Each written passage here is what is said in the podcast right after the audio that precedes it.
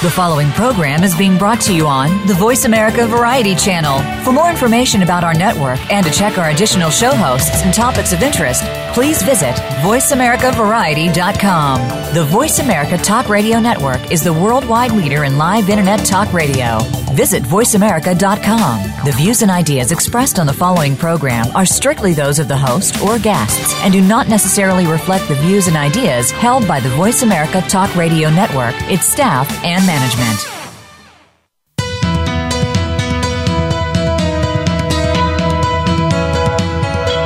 Welcome to the Patricia Raskin Show, the program that helps you turn obstacles into opportunities, challenges into solutions, and find answers to tough questions. And now, the award winning powerhouse voice of radio. Here's your host, Patricia Raskin. Well, everyone and welcome. Welcome to the Patricia Raskin Show. We have a great program for you today. We're talking about how we can understand ourselves and create a better life for ourselves. My guest is Jon Frederickson, and his book is The Lies We Tell Ourselves How to Face the Truth, Accept Yourself, and Create a Better Life. Jon Frederickson is a psychotherapist in private practice in Washington, D.C. He's a former co chair of the Intensive Short Term Dynamic Psychotherapy Training Program at the Washington School of Psychiatry, where he's a faculty member. And he's the founder of, this, of the Institute for Training and Research. His previous books have been Co Creating Change. Welcome, Jon. Thank you so much for having me on. Yeah, yeah, exciting. So let's talk about the title. The title is, is Power Packed The Lies We Tell Ourselves. What do you mean? Well, throughout life, uh, we all experience, you know, the losses of life, whether it's illness, uh, death, a loss of a job, the end of a marriage. They're, they're difficult things we face in life, and it's hard. And um, sometimes to deal with the, the pain of life, we tell ourselves lies uh, to avoid uh, the pain of life. And maybe we, you know, someone says, "How are you doing?" You say, "Oh, I'm doing fine." Uh, are you depressed? No, no, no. I'm just uh, just need to get some rest.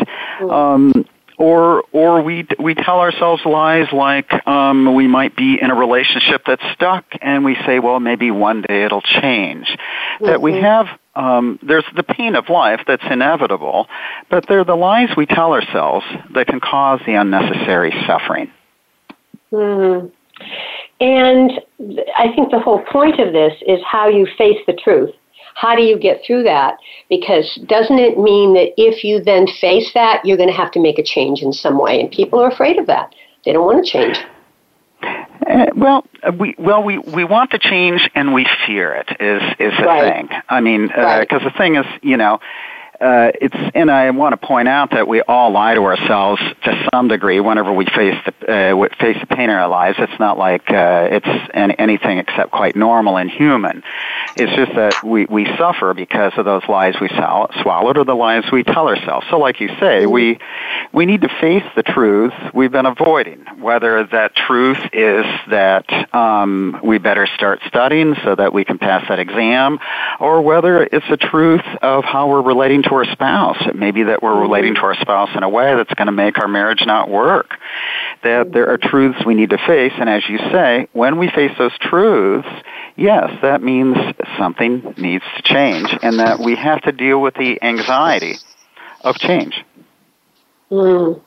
So, when you work with people, do you have a certain kind of therapy that you work with? Is there a, a step process to this, or is it just whatever the person needs and you use different tools? Um, the kind of therapy I do is called intensive short-term dynamic psychotherapy, and uh, it's really based on the idea that therapy, as we found through research, um, therapy works best if there's a really clear focus. So the first thing we ask a patient is, what's the problem you'd like me to help you with? So we want to know what that problem is they want to overcome, and then we start to explore to find out what's causing that problem.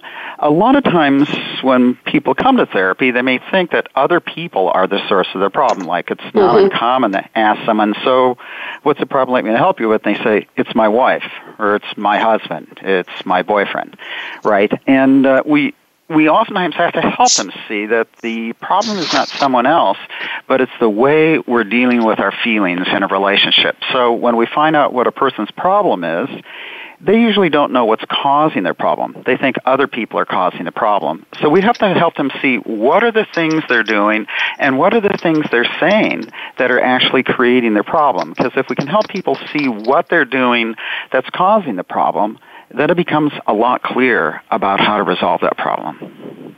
So, Jon, give us an example. Give us a client A, for example, who comes in tells the problem and how you might start this process or how it might look. Um, there's a great example in the book. Um, there's a woman who comes in and she has an autistic son that's 40 years old. And um, as it turns out, he got sick, so he had to come home to stay with her for a while uh, until he recovered from his illness, and then he had to go back to his group home. Well, while he was staying with her, they went to the doctor one day, and he didn't look. And uh, when he was crossing the street, was nearly hit by a bus. And she was yelling at him, "You've got to be normal. You've got to change. You've got to look at both ways on the street," which is very understandable. She was terrified for him. But then she was saying, saying in the office, you know, he's got to change. He can't keep doing this. Mm-hmm. And I said to her, Hmm. So an autistic son that's 40 years old has to change. Is that true? And she says, yes, mm-hmm. he can't do, keep doing this. And I said, well, but your autistic son, who's been autistic for 40 years, um, I can appreciate how you wish your anger would un-autism him, mm-hmm. but it doesn't, does it? And she said, no. And I said, look, I can understand. Of course you wish you had a normal son, a healthy son. Right. Right. Um, but you've got an autistic son. I wonder, could we maybe hold the funeral for the normal son you never had and mm never mm-hmm. will? Right? mm And then, of mm-hmm. course, she cries. And, you know, you think, ooh, that's, that's direct. That's very painful. But what's interesting is that, you know, when she could grieve and feel that pain and, and, mm and mourn the loss, then she could start to relate to her real son who was autistic instead of trying to harass him to become a normal son he could never be. Mm. And she could also really accept herself as she was without assigning herself the task of making him into something she couldn't make him into.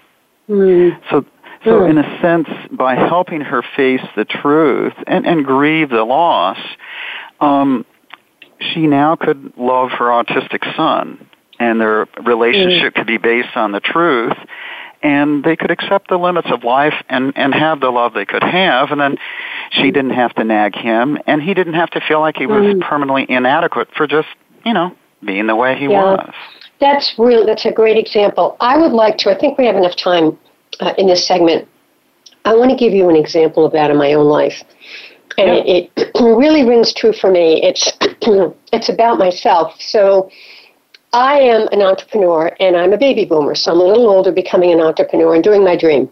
All that's mm-hmm. well and good. Except that, yep. except that, I grew up with a very different model. I grew up with, um, you know, trophy wife, well taken care of, and I look around me and I look at other women my age who have that. Right? And I mm-hmm. also look at other women my age that are traveling around the world. And I am mm-hmm. this kind of you know, I wouldn't say I'm, I'm, I, you know, I'm in process with this entrepreneurial. I'm doing well, but it's still, you know, you're in your own business and you have to think about it all the time. And there's that other part of me, Jon, that says, oh, and I'm, I'm, I'm almost through it, but not quite. That will say, oh, come on. You, you hear the voice. The voice goes, look at, you know, look at what, the, what your mother had. What's wrong with you? You know, look at your friend over here. How come you didn't do? If only you'd stayed in this. Or, and, and it goes on, and the voice gets louder. And mm-hmm. so one day, you know, I had to say, look, that's not because that's the life I've had a little bit of. I mean, I've had more mm-hmm. than a mm-hmm. little bit of it, and I cer- mm-hmm. certainly could have it again immediately if I wanted it. This is mm-hmm. what I'm supposed to do.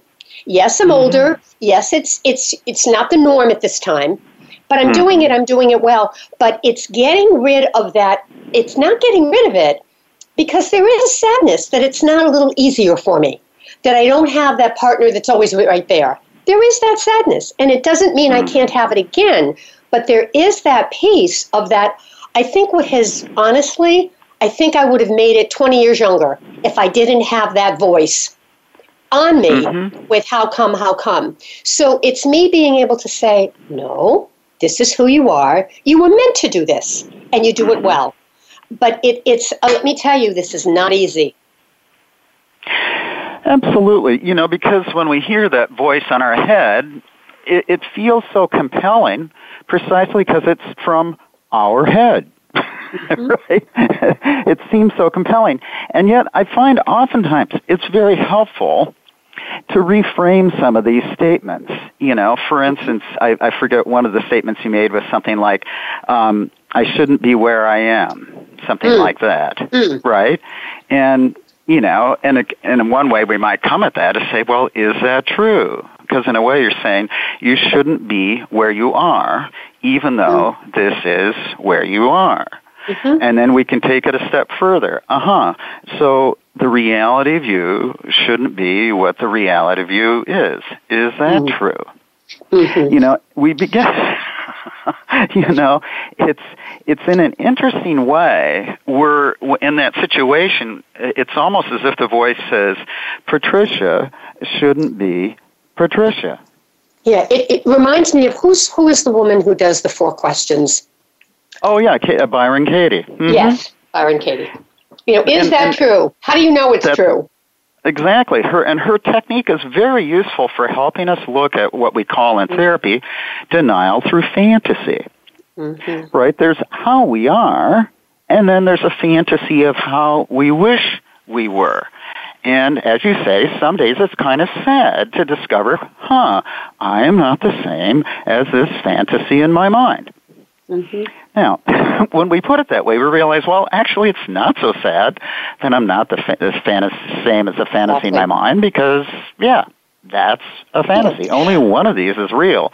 But we can, in a way, torment ourselves at thinking we should be the same as a as a fantasy. In a way, it's like you know, fantasy can be fantastic as a way to imagine how your business would be, or mm-hmm. looking at different ways you could advance yourself, or a book you would write about women mm-hmm. entrepreneurs. Mm-hmm. But oftentimes we misuse our capacity uh, for fantasy uh, for the purpose of self torture. Mm-hmm. Yeah, and I also and so think too. Yeah, I think mm-hmm. too, Jon. It's it's. I'm sure, and you do this in your work, is helping people rid themselves of those old patterns that have been ingrained since you've been a child. Mm-hmm. You know? Mm-hmm. And and even and you think you would think by this time they'd be gone, but they're not. Well, yeah, well, and, and I don't even think of them as patterns. They are thoughts that come up. And oftentimes the first step is just recognizing, oh, I'm saying I should be ideal rather than right. real. Exactly. Yep. You know, yeah, and good. we forget, we forget ideal is based on the word idea. Mm-hmm. Right? Mm-hmm. There's an idea and then there's real. Yeah. And and also we also know that ideals are great. They can be a framework of orientation. It's like you aim. It's like the North Star, right? If you're sailing, you want to know where the North Star is, so you know know where north is, and that way you can sail your boat. But no matter how far you sail your boat and what harbors you arrive at, you never arrive on the North Star. And we forget that. We realize that ideals are frameworks orientation. Uh, we, we never become the ideal because we're human. We're inherently flawed. But ideals can really always steer us in the right direction as long as we remember that we'll never be the same as the ideal. Exactly. All right, we're going to take a break on that note. We're going to come back. We'll have a whole hour with Jon Frederickson. And we're talking about the book, The Lies We Tell Ourselves How to Face the Truth, Accept Yourself, and create a better life. You're listening to the Patricia Raskin Show right here on, and on voiceamerica.com. Stay tuned. We'll be right back.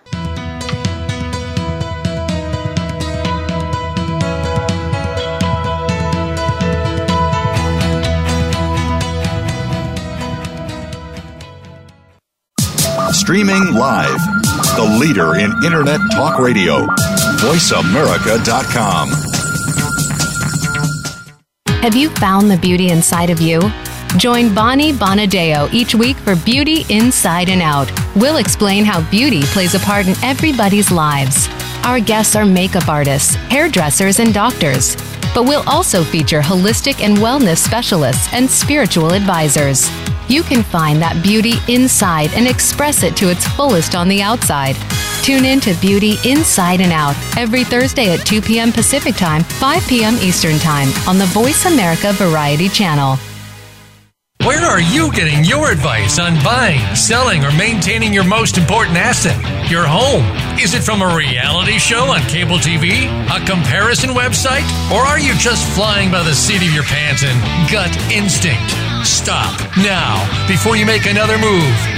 Tune into Real Real Estate today with host and realtor Deb Tomorrow. You can't afford to play guesswork when it comes to your new or existing home. Listen every Tuesday at 3 p.m. Eastern Time, noon Pacific on Voice America Variety. Want an insider's pass to everything that goes on in Hollywood? Join Summer Helene every week for Behind the Scenes. Summer Helene is known as the Duchess of Hollywood because she knows the insiders, legends, and celebs and brings the stories, the gossip, and the backstage scoop. It's the real Hollywood, though, so this program is for adults only. Behind the Scenes can be heard live every Friday at 4 p.m. Pacific Time and 7 p.m. Eastern Time on the Voice America Variety Channel. Streaming live, the leader in Internet Talk Radio, voiceamerica.com.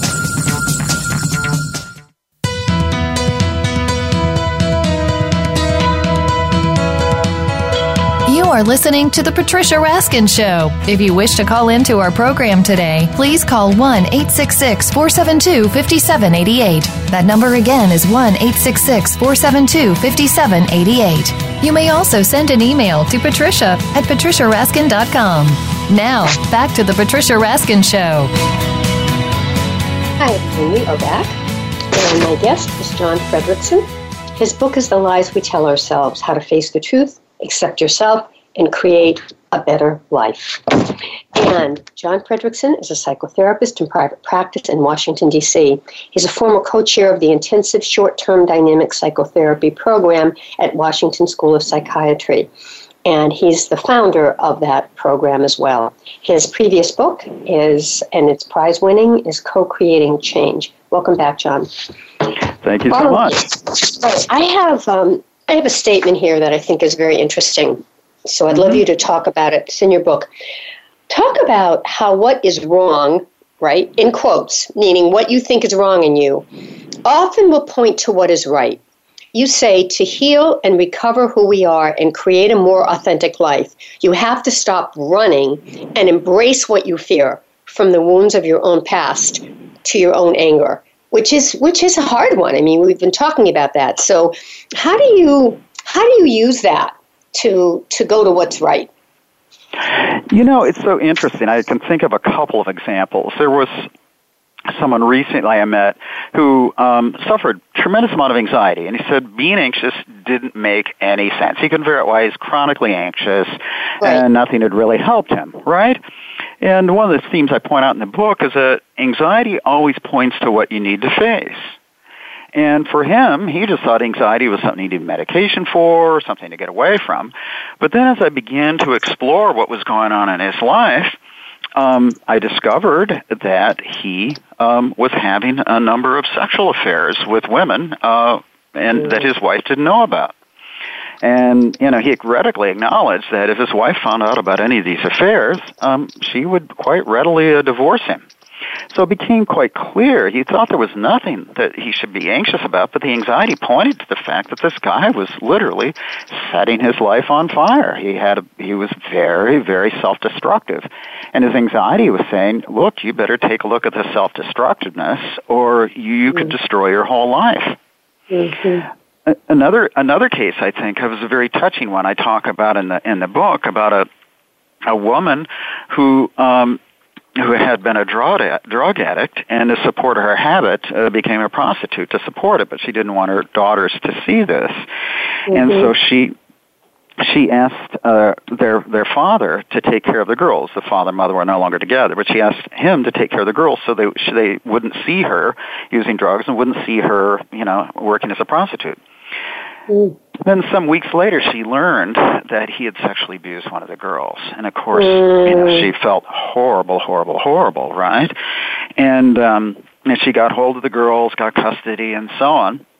But of course, the damage was done, you know, and um, and she, meanwhile, came came to me. She said, "Something's wrong. I don't know what uh, what right is, but something's wrong with me," you know, and just feeling so wrong, and uh, was suffering from tremendous guilt. And interestingly, uh, some of the previous therapists had tried to get her to forgive herself, tried to get her to let go of her guilt, tried to rationalize away why she shouldn't feel guilty. After all, it wasn't what she did; it's what the ex ex boyfriend had done, and so on. And uh, and and what I had to help her see was this guilt that she thought was a problem was probably the healthiest part of her. Mm, I said, you know, yeah. this this guilt is the healthiest part of you. This guilt is a sign of your love. If you didn't love your daughters, you wouldn't be feeling this guilt. And I said, I, I'm not going to take away your guilt, and even if I could, I wouldn't, because it's really the most beautiful part of you.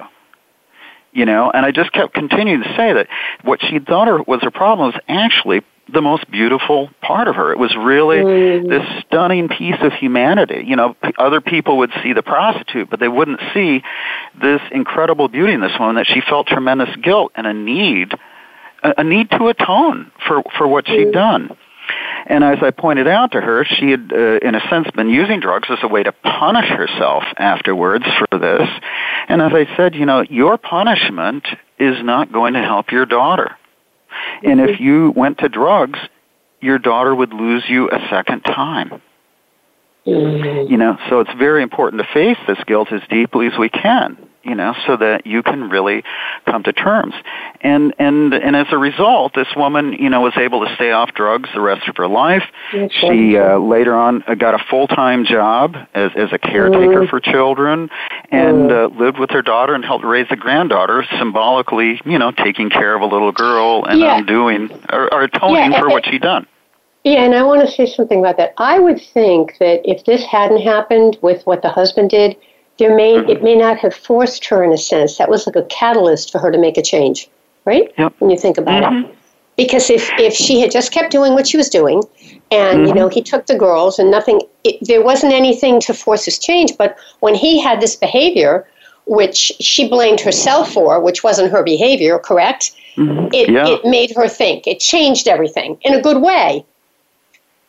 Well, with the right kind of help. I mean, because she could have kept going the wrong path. You know, in a way, it's not so much what he did, but when he did that, it's what was her choice at that point. Right. You know, it's like, right. and she, you know, through the help of therapy, was really able to, to face the truth and then really reclaim her life. Mm-hmm. Mm. So that what she thought was wrong was actually something very, uh, very beautiful about her. You know. Mm. And and do you think it was only then, Jon, when she saw the beauty in it, that she was able to give up the drugs or move in a different direction?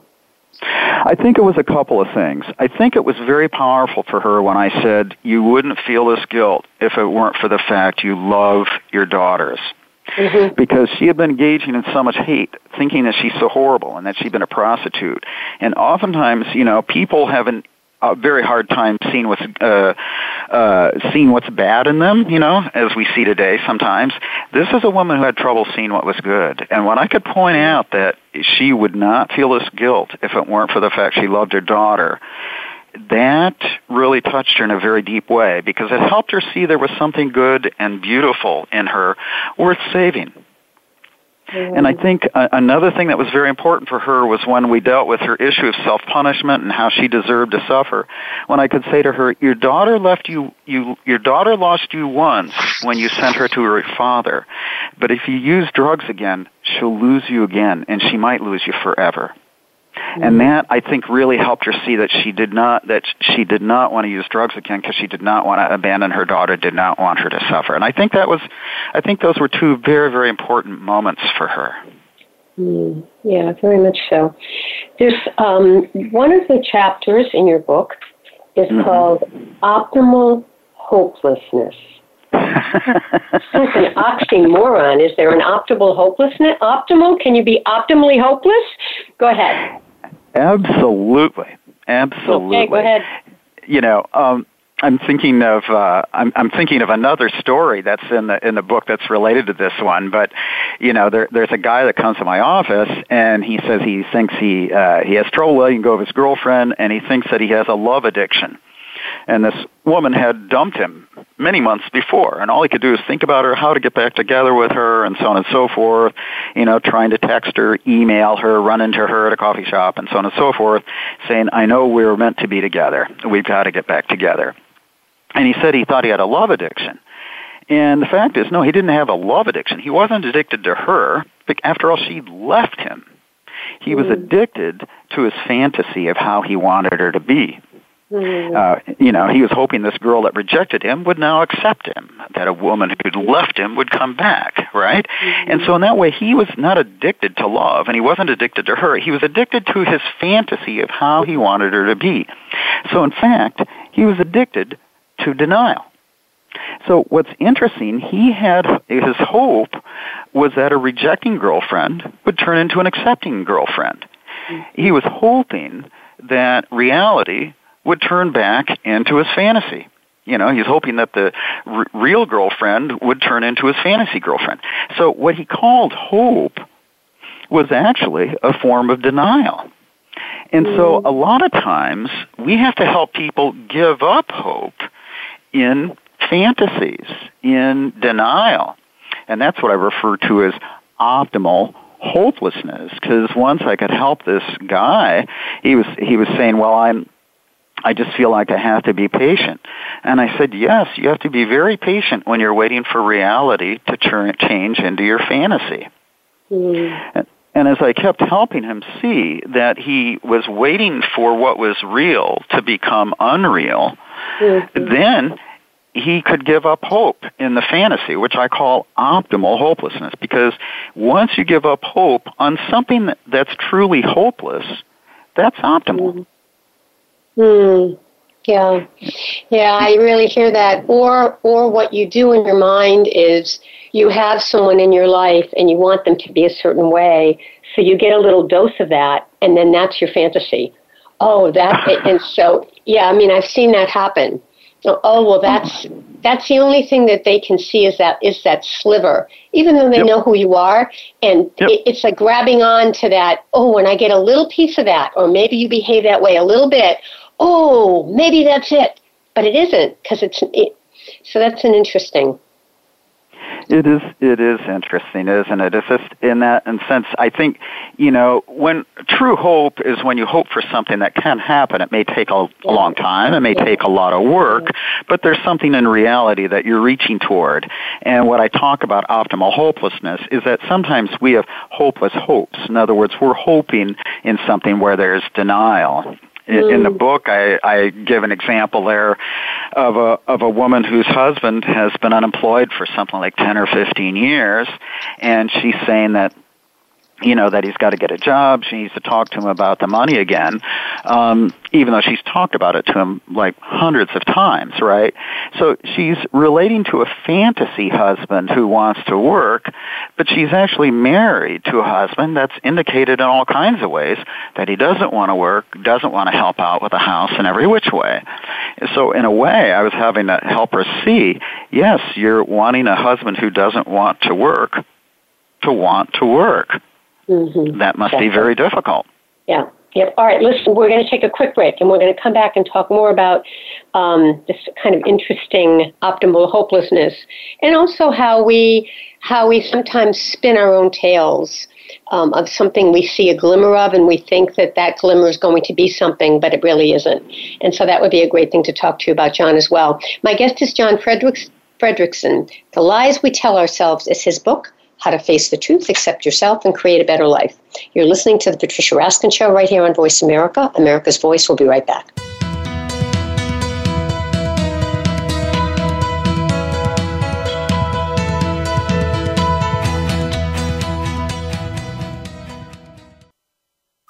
Streaming live, the leader in Internet Talk Radio, VoiceAmerica.com. You count. Tune into Inner Revolutionary Radio and join the spontaneous wave of people all over the planet who, like you, are changing our world from the inside out. follow the movement, meet guests who are shaking things up, call in, and gain insights and courage to empower your own voice. Large or small, your part counts. So join us. Co hosted by Beth Green and James Maynard, Inner Revolutionary Radio airs live every Thursday at 3 p.m. Pacific Time, 6 p.m. Eastern on the Voice America Variety Channel. Are you finding your frequency? It can be described as that space between failure and success. It's the future of digital media. It's finding your voice. It's engaging topics, content, and ideas. Jeff and Ryan discuss the digital media space and all of its aspects. It's about making the mistakes, taking the chances, summoning the intestinal fortitude to step out of your comfort zone, and discovering what you can accomplish when you decide to try, decide to learn, decide that you have something to say, and find your frequency.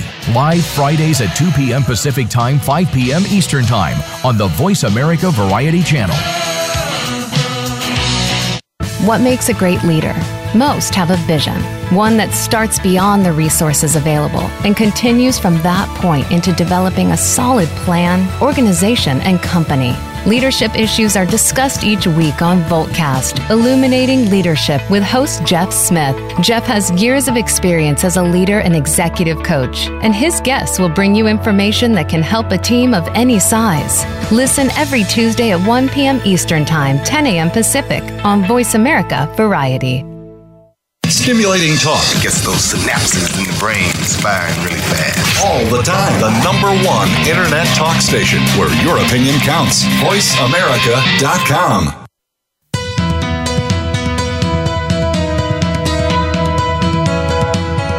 You are listening to The Patricia Raskin Show. If you wish to call into our program today, please call 1 866 472 5788. That number again is 1 866 472 5788. You may also send an email to patricia at patriciaraskin.com.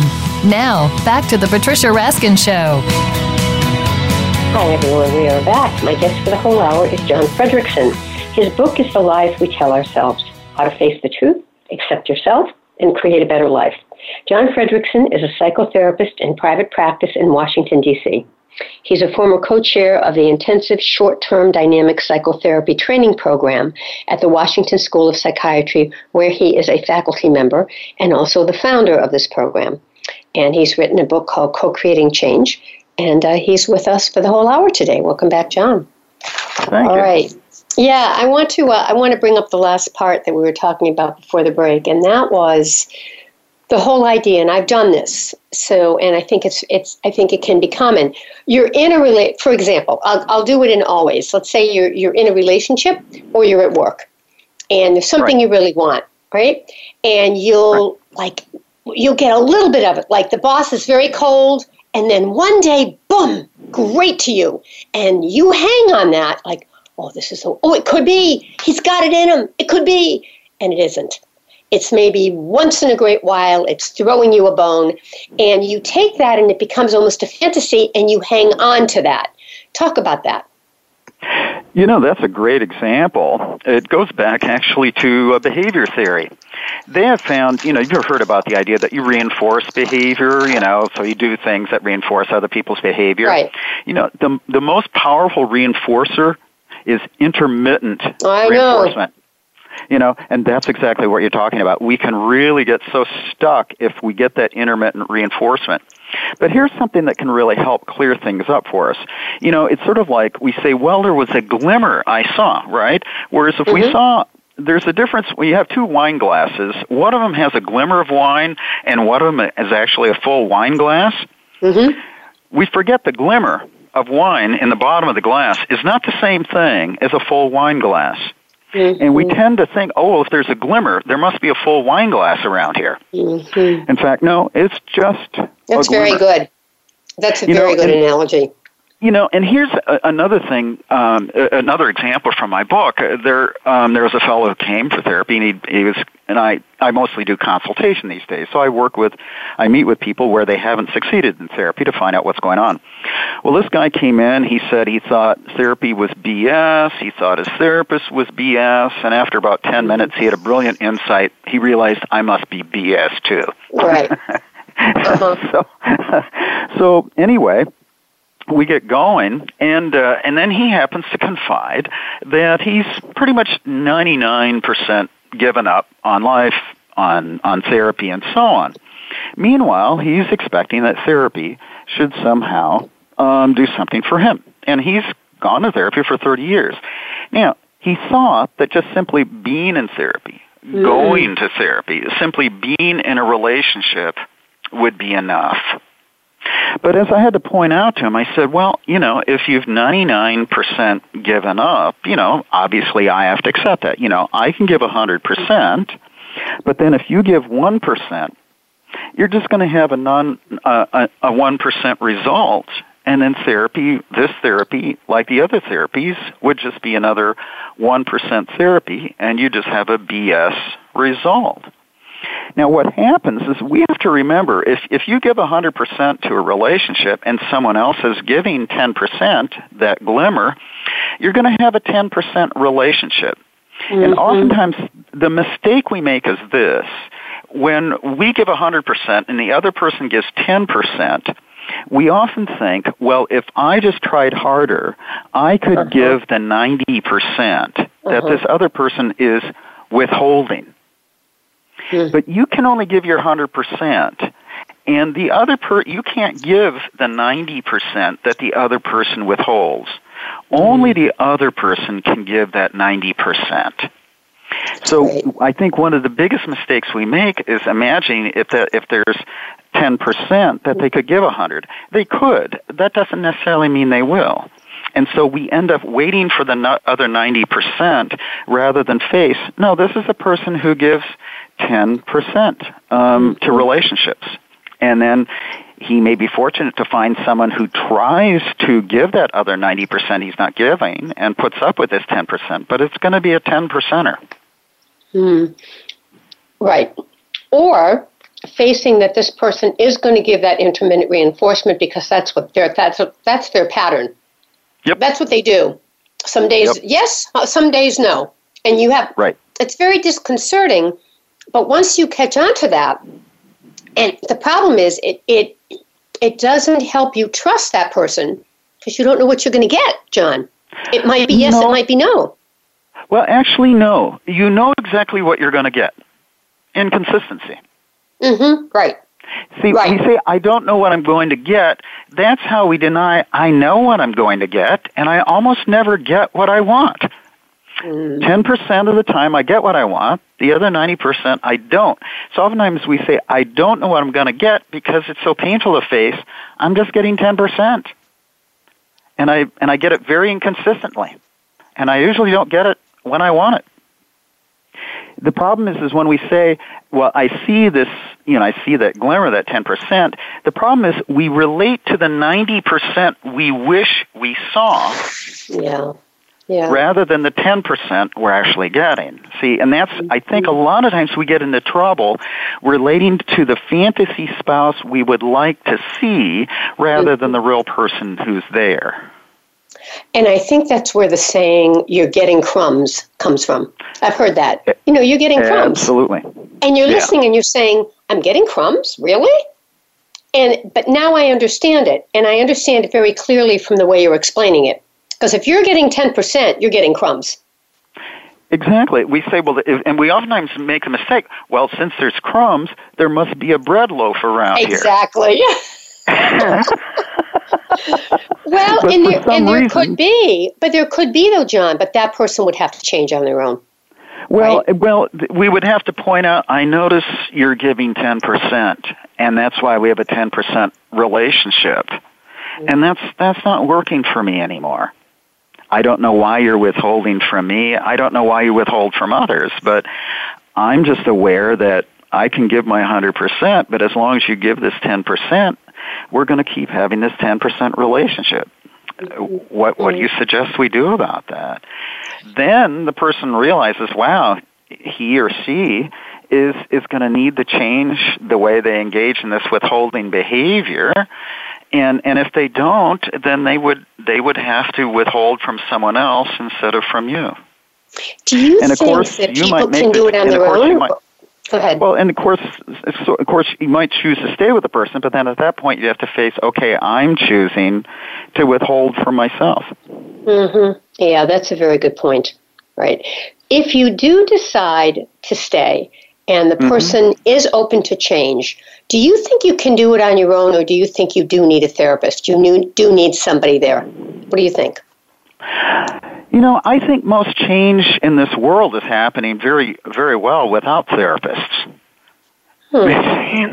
but it may not be the billion. change you want, though. It may not be the change you want, correct? No, I, I've seen people change in very beautiful ways without the help of therapists. I mean, it, I think therapy helps a lot. Obviously, I am one. But honestly, right. there's 7 billion people in the world, and, not, and, and many of them are changing, and they're not necessarily with a therapist. A therapist can help a lot, and I am it's pretty clear to me there's some patients, people, who don't change unless they have a therapist helping them.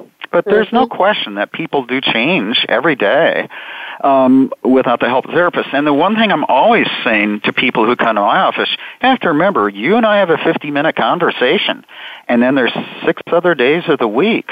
I mean, exactly. change is happening. Uh, you know, in part, you know, if, even if you're in therapy, it's because you've learned something in that 50 minutes. But the rest of the week, that change is happening because of something you're doing. Hmm. So, but I think if people you know don't have therapists then they mm-hmm. they do need to have a plan right i mean it's not just going to happen you have to sit down and come up with some kind of a structure would you agree with that I think you have to agree that you're going to try to face the truth of your relationship together. And when it comes to couples, that's extremely hard. Some couples do most most don't.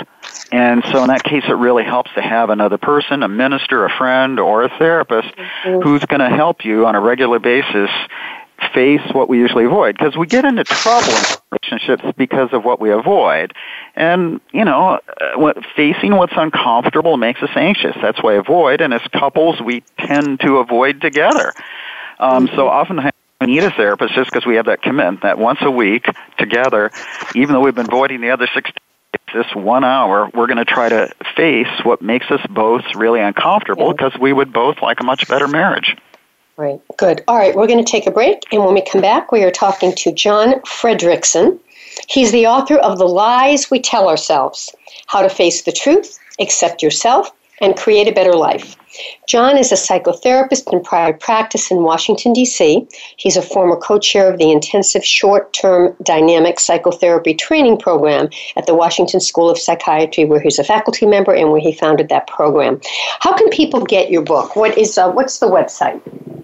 Um, you can uh, get you can order it at your favorite bookstore. You can get it at Amazon or Barnes and Noble. Is there is there a website as well for your work? Uh, oh, for my work, um, there, I have a website. It's called istdpinstitute.com. But for ordering the book, really order from your favorite bookstore. It's it, they can any bookstore can order it. Okay. All right, folks. So we'll be right back with Jon Frederickson talking about the lies we tell ourselves and how we can face the truth and have a better life. Right here on VoiceAmerica.com. I'm Patricia Raskin. We'll be right back.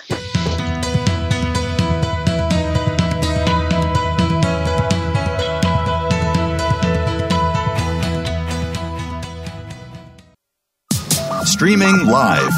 The leader in Internet talk radio. VoiceAmerica.com. Are you a pet parent? If so, you'll want to stay up to date on the latest tech gadgets and advances for your canine or feline friend. With a ton of apps, websites, tech toys, and more, you'll want to be in the know when it comes to the real treasures and the duds. For that information, listen for Pet Lover Geek with host Lorien Clemens. We test and discuss what's hot and what's not on the pet front, so you'll be better informed. Tune in Saturdays at 10 a.m. Pacific, 1 p.m. Eastern on Voice America Variety. Museums are great places to work and wonderful places to visit. But are they essential? How can we improve our museum practice so that museums remain vital and essential players in society? Listen for Museum Life with host Carol Bossert, where each week we'll discuss timely and topical issues of concern to the museum community. Museum Life can be heard live every Friday morning at 10 a.m. Eastern Time, 7 a.m. Pacific Time on the Voice America Variety Channel. If you are interested in real estate in America's largest city or anywhere, be sure to listen for Good Morning New York Real Estate with Vince Rocco. Although our focus is on Manhattan and other real estate markets in and around New York City, we'll have plenty of information that will help you successfully buy, sell, and close a transaction no matter where you are in the world. Good Morning New York Real Estate with Vince Rocco can be heard every Tuesday at 9 a.m. in New York, 6 a.m. Pacific Time on the Voice America Variety Channel. Become our friend on Facebook. Post your thoughts about our shows and network on our timeline. Visit facebook.com forward slash voice America.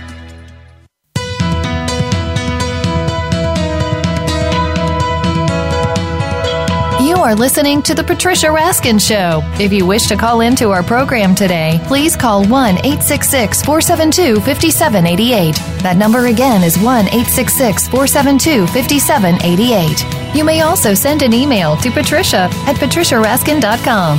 Now, back to The Patricia Raskin Show. Hello, everyone, and welcome back. I'm Patricia Raskin. My guest for the whole hour today is Jon Frederickson. His book is The Lies We Tell Ourselves How to Face the Truth, Accept Yourself, and Create a Better Life.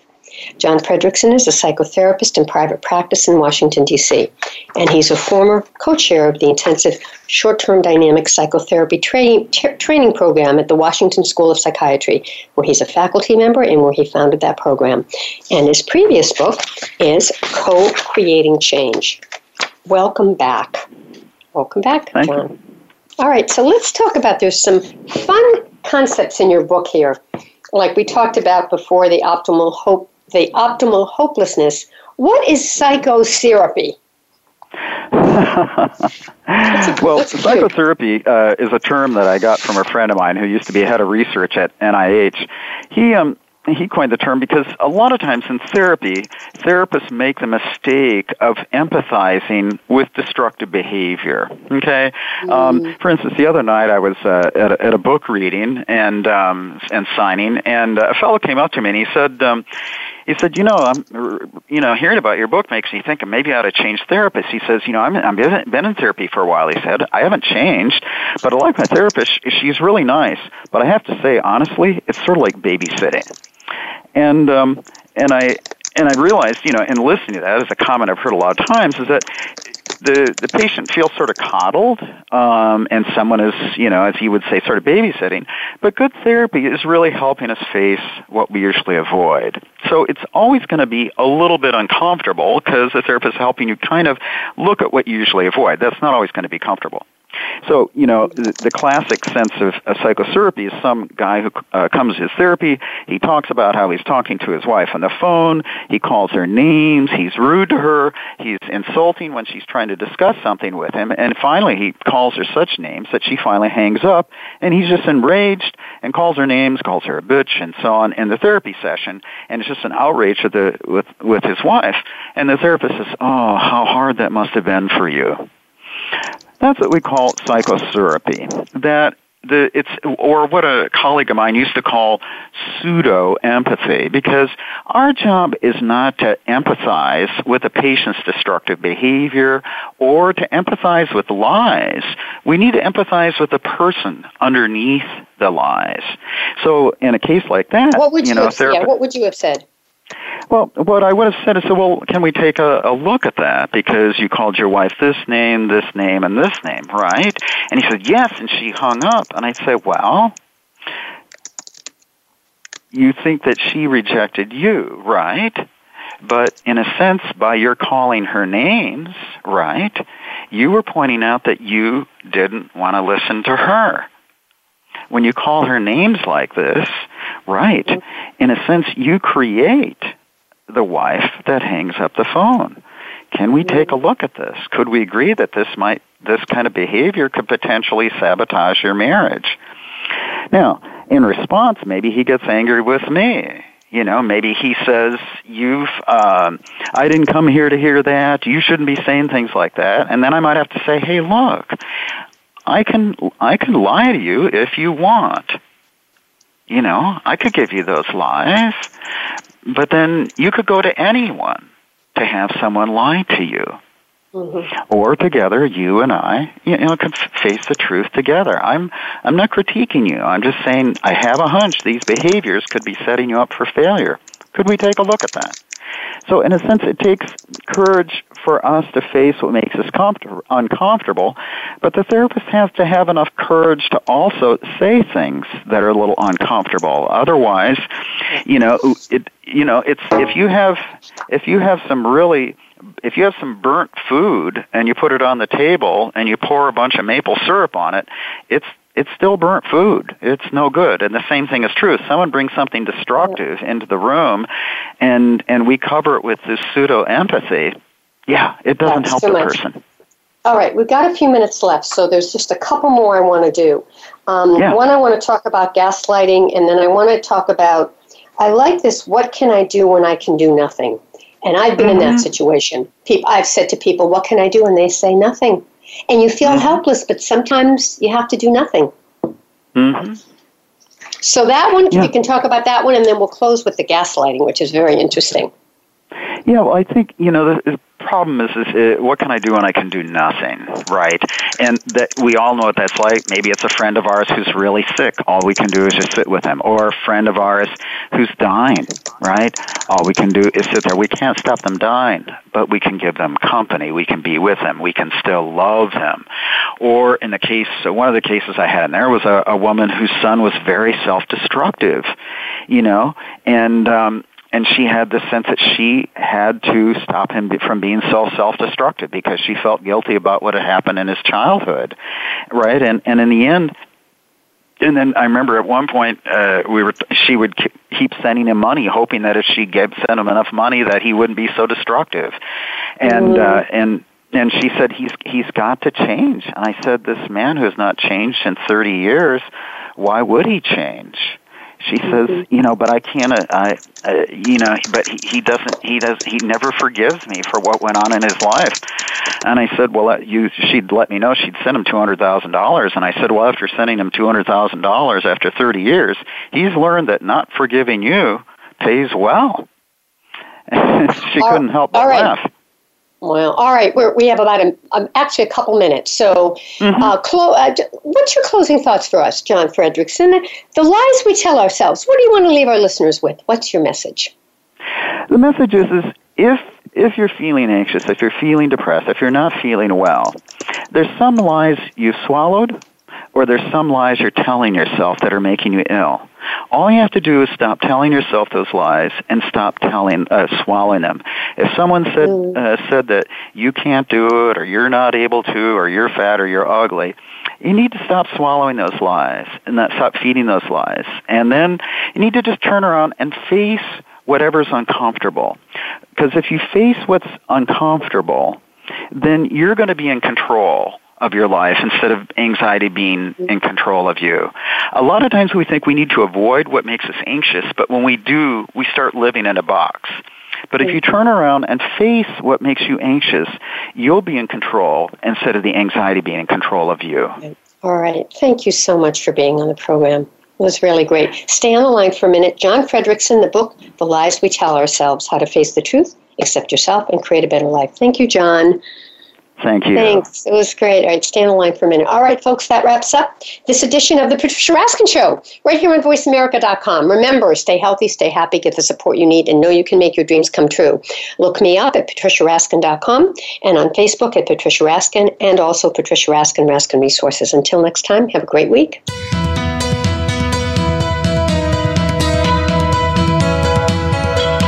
You for tuning in to this week's edition of The Patricia Raskin Show.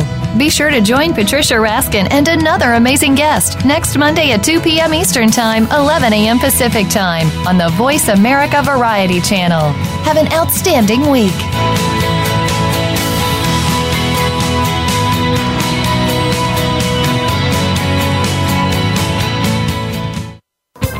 Thanks again for listening to the preceding program, brought to you on the Voice America Variety Channel. For more information about our network and to check out additional show hosts and topics of interest, please visit VoiceAmericaVariety.com. The Voice America Talk Radio Network is the worldwide leader in live Internet talk radio. Visit VoiceAmerica.com. The views and ideas expressed on the preceding program are strictly those of the hosts or guests and do not necessarily reflect the views and ideas held by Voice America Talk Radio Network, its staff, and management.